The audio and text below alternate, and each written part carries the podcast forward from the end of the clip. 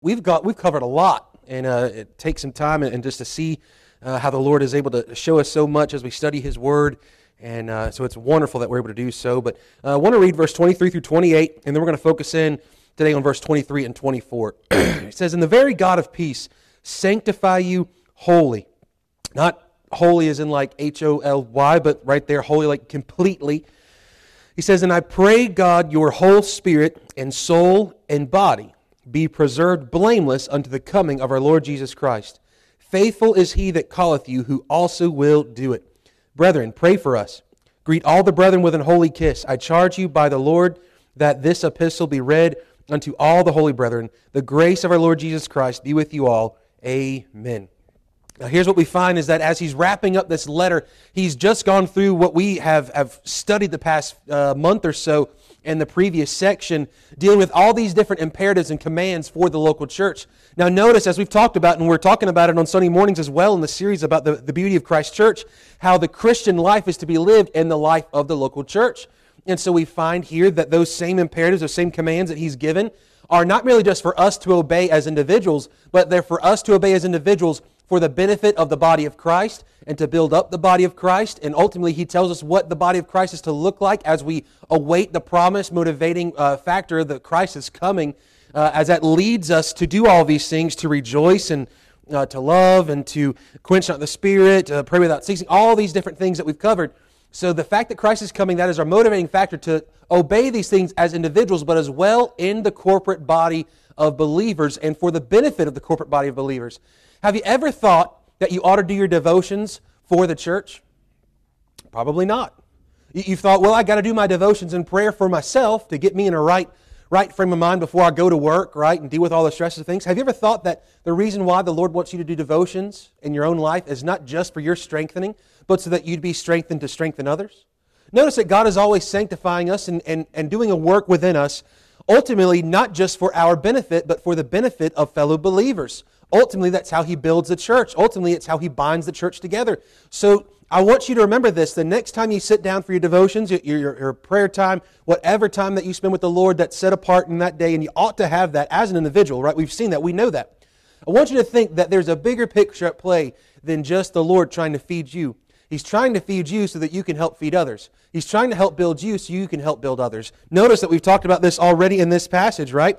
Uh, he talks about esteeming them very highly for their work's sake and be at peace among yourselves. Now we exhort you, brethren, warn them that are unruly, comfort the feeble minded, support the weak, be patient toward all men. See that none render evil for evil uh, to any man, but ever follow that which is good, both among yourselves and to all men. Right? Then he goes to rejoice evermore, pray without ceasing, everything give thanks, quench not the spirit, despise not prophesying, prove all things, abstain from all appearance of evil.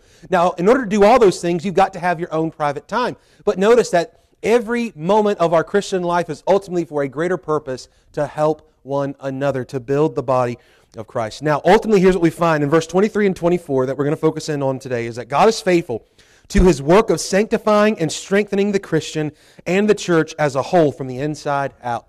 God does his best work and truly does a work from the inside out. We have to see that. God doesn't build a church from the outside in, he doesn't build a Christian from the outside in. Right? If outside in is works, outside in is religious works. Outside in is moralism, Outside in is a whole bunch of stuff, but it is not biblical Christianity. Biblical Christianity is God doing a work of grace and mercy inwardly that spreads outwardly as we receive His grace by faith. Now, with this, we have to understand that God is not only a God who saves, God is the God who sanctifies. Now, we've got to remember and understand this. You do not sanctify yourself. Now, there's some folks who get all riled up about that. And I've heard plenty of folks. And they, matter of fact, they come to me because they're all riled up at me because I've said stuff like that. You don't sanctify yourself. It is a work of the Holy Spirit of God in you. Now, your sanctification will only go as far as you are yielded to the Spirit of God. So notice, you do have a responsibility. What's your responsibility? Yield to the Spirit and the Word of God. The Spirit of God always works through the Word of God to prepare us to do the work of God. And here's what we find we'll never be able to work for God unless we are yielded to His Word and yielded to the teaching and leading and guiding and convicting power of His Holy Spirit that He's given us. So, who does the saving? God. Who does the sanctifying? God. Who does the glorifying? God. So, all of your life is done by God. But what do we find? We are to be yielded to Him or else we do not reap the benefits and the results of what the Lord is wanting to do in your life. The Lord has not forgotten you or left you out of this sanctifying process. he has not gone on and said, you know, I want to sanctify this one more than I want to sanctify the other ones because I just like them more than this one. This one just looks funny or acts funny or smells funny or anything. No. Here's what we find. You are going to be as sanctified as you are yielded to the Lord. Now, with this, though, here's what we see. We, we're going to see that the very God of peace sanctify you wholly. So, what does Paul believe here? Paul believes, first of all, that God is a God of peace, but it's the peace of God that does a work in our life to sanctify us. Now, I've got to understand some things about this. Now, God's will, word, and work not only sanctify to set us apart is the idea of sanctification, to be set apart, right, or holiness, uh, to set us apart from something, but unto Himself. And notice we've said it different ways, and, and we'll say it different ways this morning just to help us out a little bit. You are not merely saved from hell, are you? Right? You're not just saved from hell to then just float around like a ghost. It, it don't work that way. That's not your afterlife. No. You are saved from hell to what? To be saved, to be in the presence of God and enjoy Him forever and, and forever and forever. And once you reach forever, then keep going for forever, right? To be with the Lord who saved you, who's bought you, who's redeemed you. So not only this, but we are not only sanctified to be set apart from the world, which we are. We are called, and, and Paul talked about it uh, back in chapter th- 4. Uh, chapter 4 about the holiness of the Christian, right? Uh, he says that every one of you should know how to possess his vessel in sanctification and honor. Well, what's the vessel? Well, we talked about this. One of two things. Either one, who talked about his wife, but two, uh, talking about your own body, your own man. Uh, that you are to know how uh, to yield yourself unto God as he sanctifies and does a sanctifying work in you. So the Lord is always sanctifying us. Here's the issue we are not always feeling sanctified. Know how many times I have to get up here on a Sunday morning and I don't feel sanctified? This morning. Amen. Y'all all right with that? There's some times that we just don't plumb feel sanctified. You know why? Because there's just sometimes we don't feel like we have all this big change in our life. Because here's the thing we think that God only works in big things.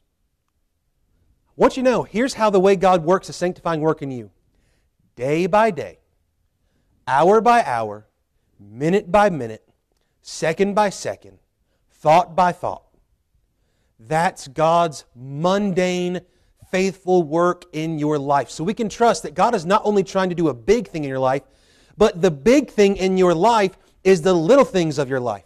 The big thing of your Christian life of being sanctified, set apart from the world, and set apart unto God's usefulness is this that God works faithfully, moment by moment, through the mundane, average, everyday things. This is why our Christian life is not merely lived on a Sunday morning. This, this, the Christian life is not an experience or a concert or an event. It is a moment by moment life. It is Christ's life lived in us and for us and through us. And here's what we find ultimately that it is He who desires to sanctify us, to set us apart from the world because that's for our benefit but then to set us apart unto himself for his benefit, that he would work through our lives to build his church, edify his church, but as well to go outside these four walls and to preach the gospel. We think about this God is using every moment of your life to sanctify you. That means he sanctifies you when you're listening and yielding to him. Yes, that's sanctifying. Matter of fact, I would say that yielding to the Lord and having those good moments faithful where you go, you know, I've walked with the Lord today a little bit more than normal. That's a pretty good day, right? And we don't always have those days, but those times where we go, wow, praise the Lord for that. You know what that is?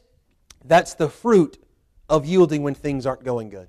That's the fruit of the schoolhouse of suffering. That's the fruit of the schoolhouse of when nothing seems to be going right and you just don't feel saved, let alone sanctified, right? So, with all this, what do we see? God desires to do this deeper work within us. That we find that sanctification in the believer is more than moral avoidances, but it is a setting us apart for the use of God in the world until the coming of Christ. Some folks today are mistaken about what salvation and sanctification are. We have to understand that both of them are linked together. You'll never be sanctified unless you are truly saved. Right? Now, here's what we see.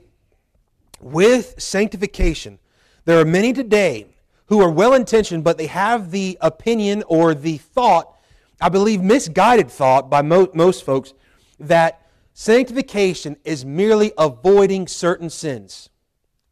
Right? Many times, sanctification in the Christian life is preached and taught that it is just not sinning as much as you used to, or maybe not doing the big sins that you used to. It is not, my friend. You want to know why? Because, it, first of all, you have no power in your own flesh to stop your own sinfulness. It's, it's our spirit that yields to Him. We'll get into that in just a moment. And so, in your flesh dwelleth no good thing. How long is that for?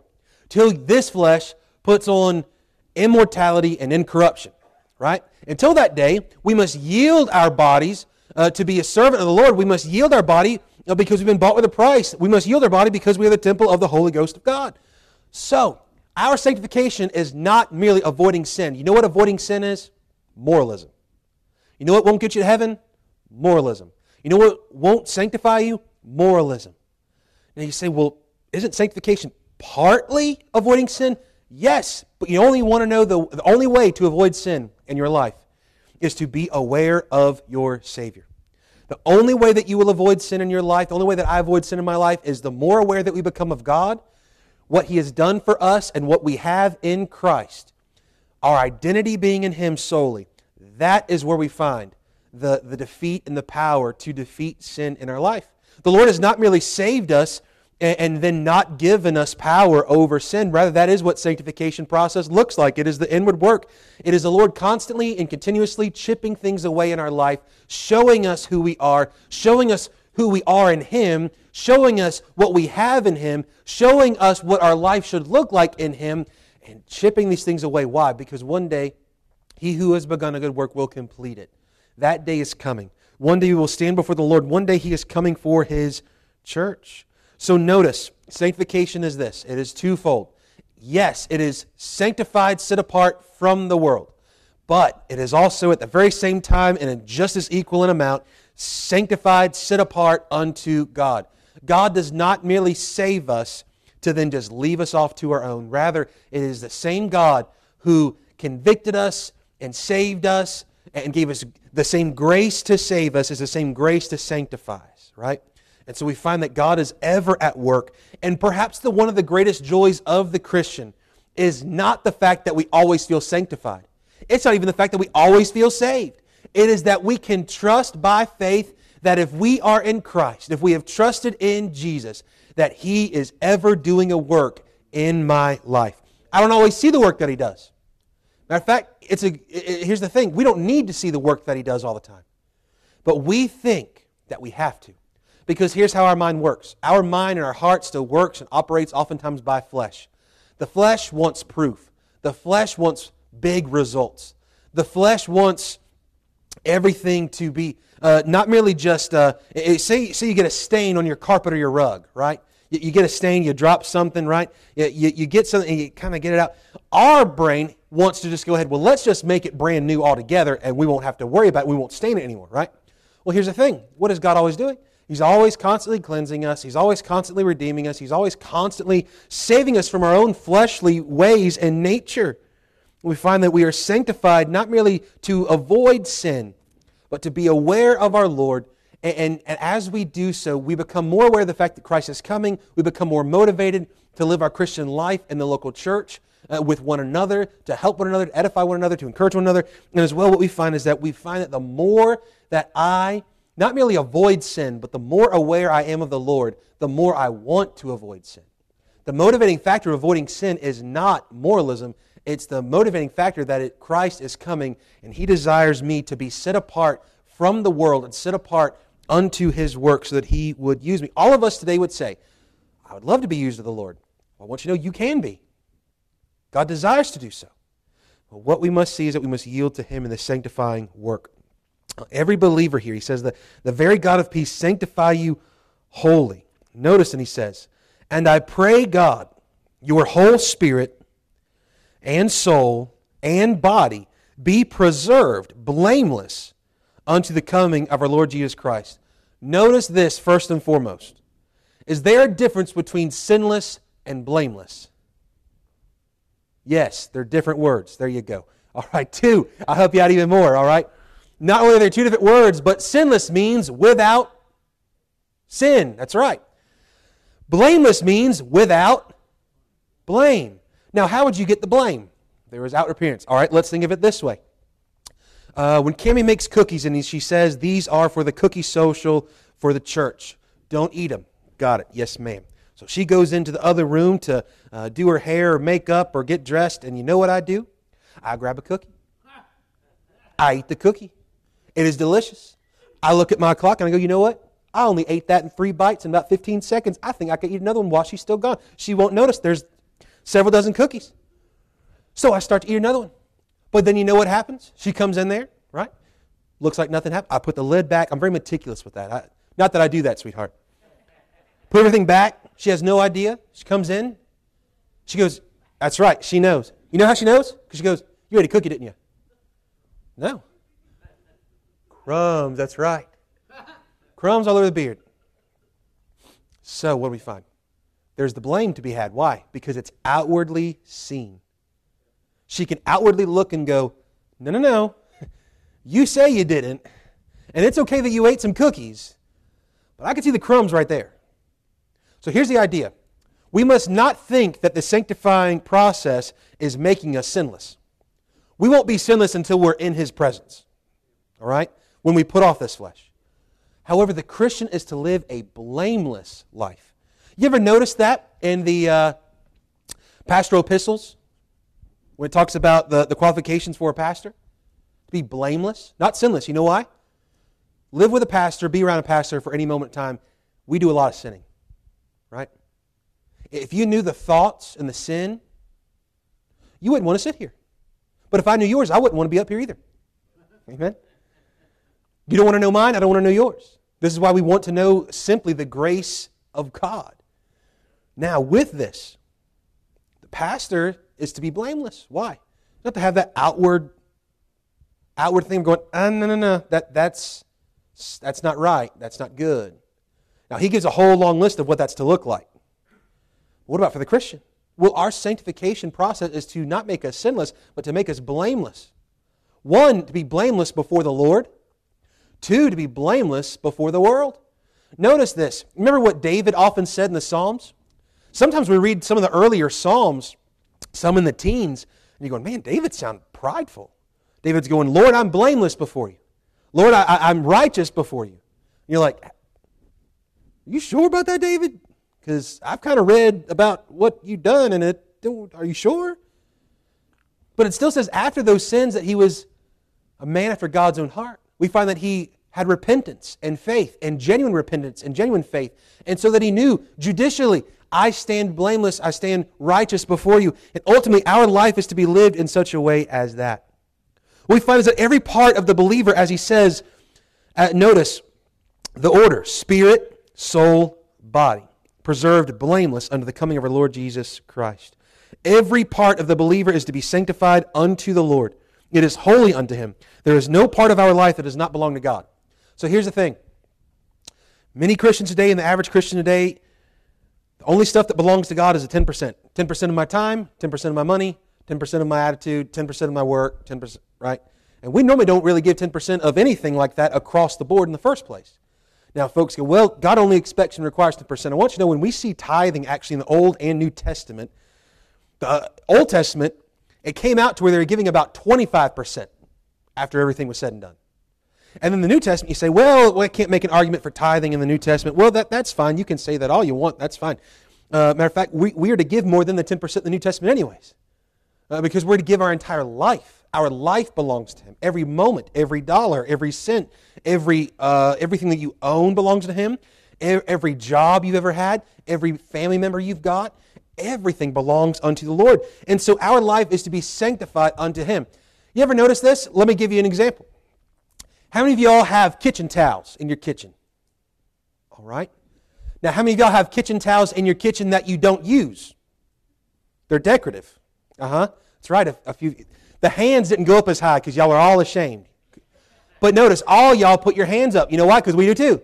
The one that sits on the, uh, on the stove, that one doesn't get used. The one that's hanging up, that one gets used. I grew up, my mom, she had one towel that could get used for washing your hands in the bathroom, but the other ones were decorative and that hung and had to be even and all this stuff, right? So you know what I like to do? I still do it every time I go to see her. She knows I've been there. Now, why is that? You go, well, that one is set apart for a special purpose. It's set apart for a reason. It is to not get used. It is a towel that is unusable. Now, it's not really unusable, but it is set apart to be unusable. But then we go, but these towels are good. And then we've got more towels and more wash rags and stuff that are used for different things. You got these can be used for messes. These can be used for certain other things. These just don't get used at all, and they just stay at the bottom of the drawer, and we forgot that we had them, right? All that stuff. Now, why do I say all that? Because here's the thing as a Christian, many of us today go, well, the Lord's got this part of my life. He, he can have this bit. He's got my Sunday mornings. He's got my uh, few minutes in the morning, I'll read my Bible. But everything else is mine. The, the, the rest is up to me. The rest belongs to me. Nothing belongs to us. Our breath doesn't belong to us. Our possessions don't belong to us. Everything is to be set apart unto the Lord. God cares more about your possessions than you do. You say, what do you mean? He cares how you use your possessions, but He cares that your possessions don't possess you. He cares that ultimately the greatest possession that you have is knowing Him. And we find this, that God certainly cares. People say, well, Lord doesn't care about my, my money. Oh, He does.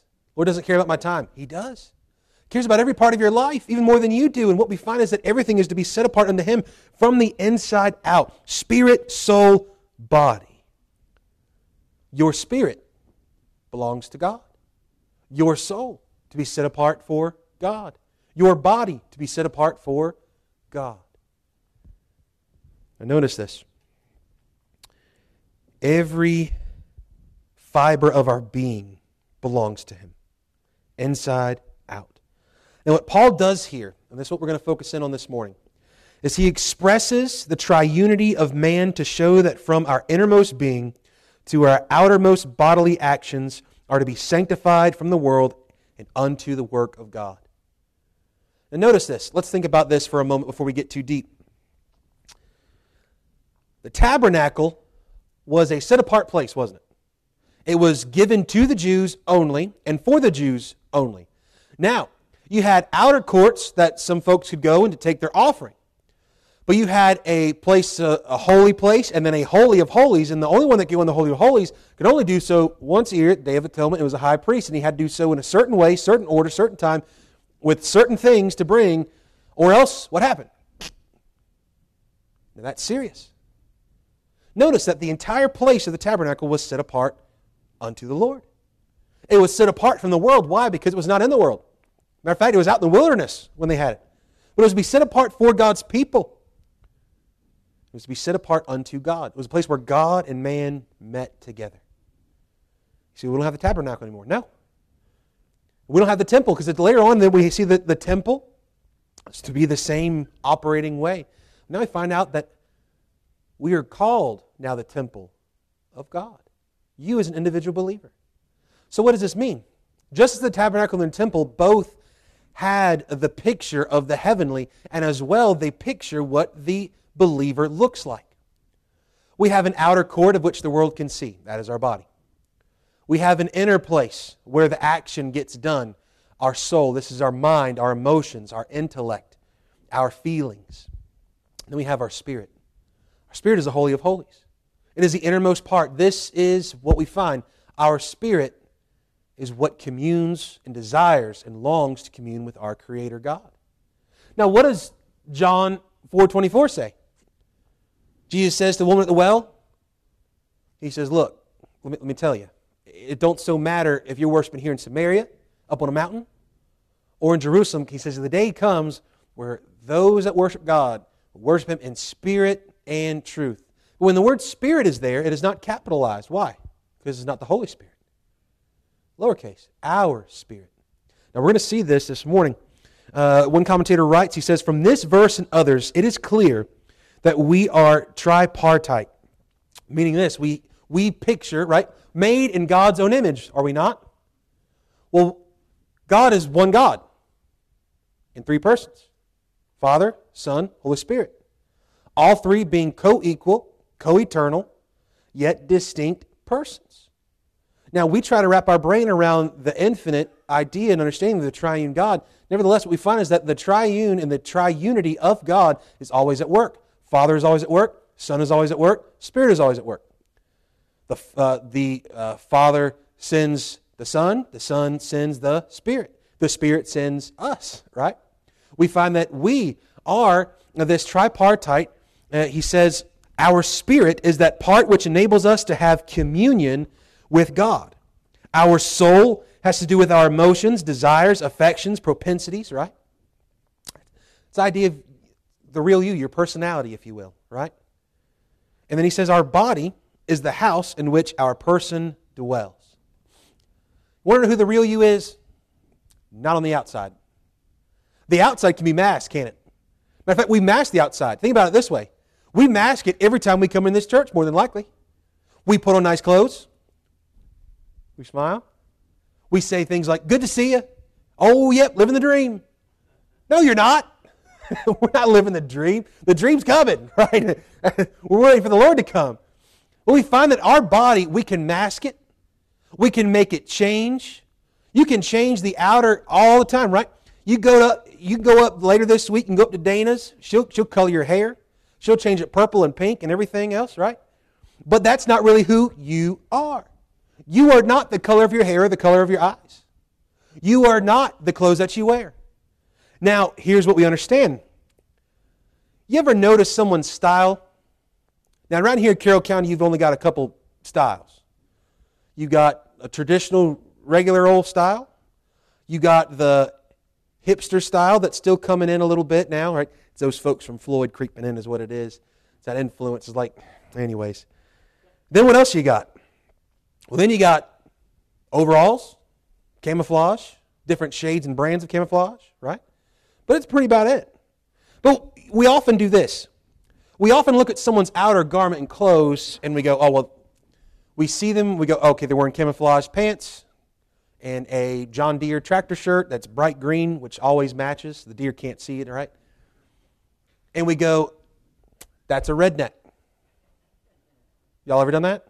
That might be the clothes in your closet for all I. I don't know. Right? Now, we base their whole personality based on what they're wearing. We look at someone's outer body and we go, oh, they're this kind of person. Do we know that? No, we can't know that. We do that. But we can't know their inner person. We don't know their soul and their spirit. But yet, what we find is this what happens on our outer man stems from our inner man. To know the reason why you have a certain style? The reason why you say certain phrases? The reason why you go to certain places to eat? And the reason why you have the things that you do and like certain preferences the way you do in the outside? It could be from your house, the color of your paint, color of your car, make and model of your car. You know why you do all that? Your soul. It is your preferences, it is your personality, it is your intellect, it is your giftings, it is all these different things. But then what sets man apart from animals? Spirit.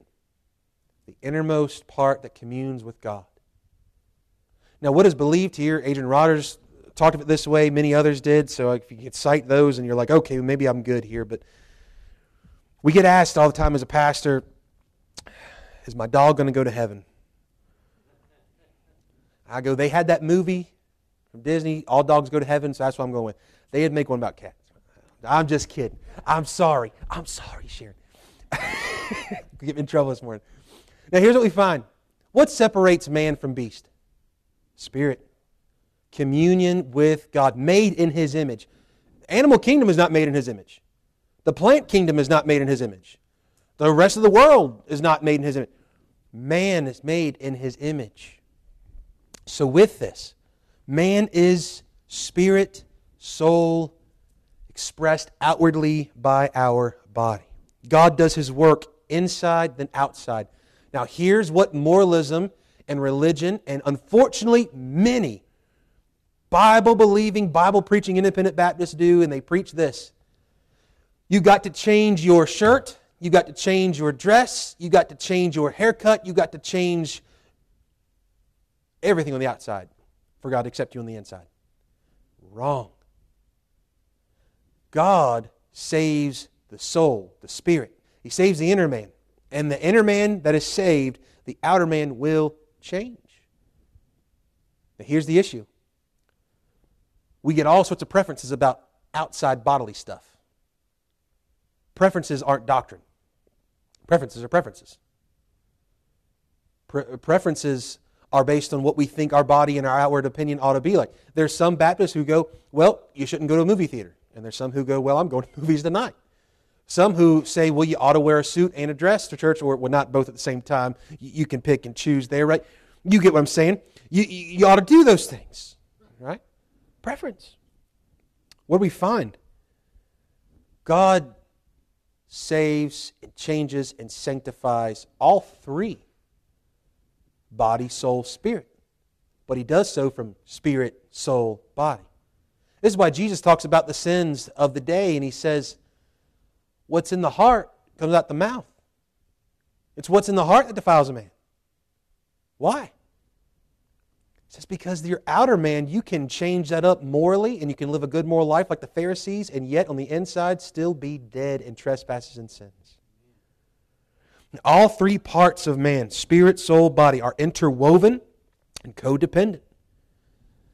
You ever having a struggle day within your spirit? You're not connected with God. You're struggling with your own self. You made mistakes. You sin. And now you know what your body feels like? A slug.